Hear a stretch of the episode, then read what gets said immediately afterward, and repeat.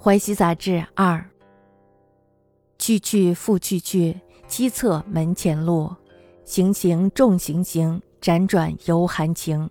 含情一回首，见我窗前柳。刘备是高楼，珠帘半上钩。昨为楼上女，帘下调鹦鹉。今为墙外人，红泪沾罗巾。墙外与楼上，相去无十丈。云何咫尺间，如隔万重山。悲哉两绝绝，从此终天别。别鹤空徘徊，谁念名声哀？徘徊回欲晚，决意投身返。狩猎香群居，弃骑稿真书。可怜薄一尺，字字血痕赤。一字一酸银，旧爱牵人心。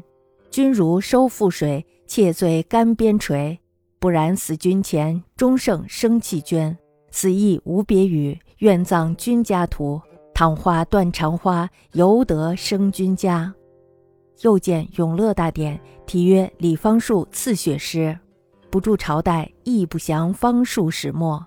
不知为所自作，如窦玄诗；为使人代作。如焦仲卿七诗也，事无传本，于教刊四库偶见之，爱其缠绵悱恻，无一毫怒怨之意，待可泣鬼神。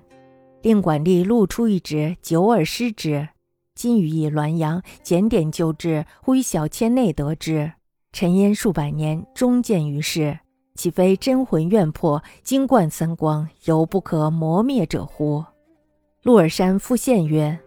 此诗赐韩齐王孙女诗前，彼在宋末，则方术必宋人，以力推之，想当然也。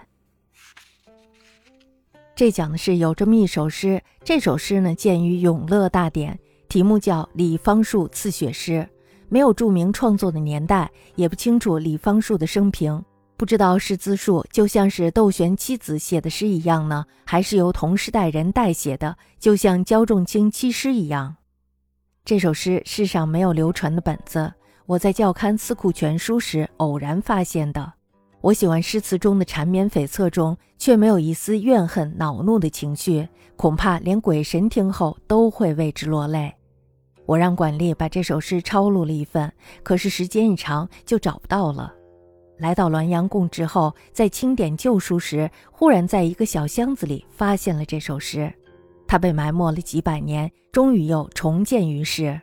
这难道不是那个女子的贞洁哀怨的灵魂，直贯日月星三光，才让诗歌具有了不可磨灭的价值吗？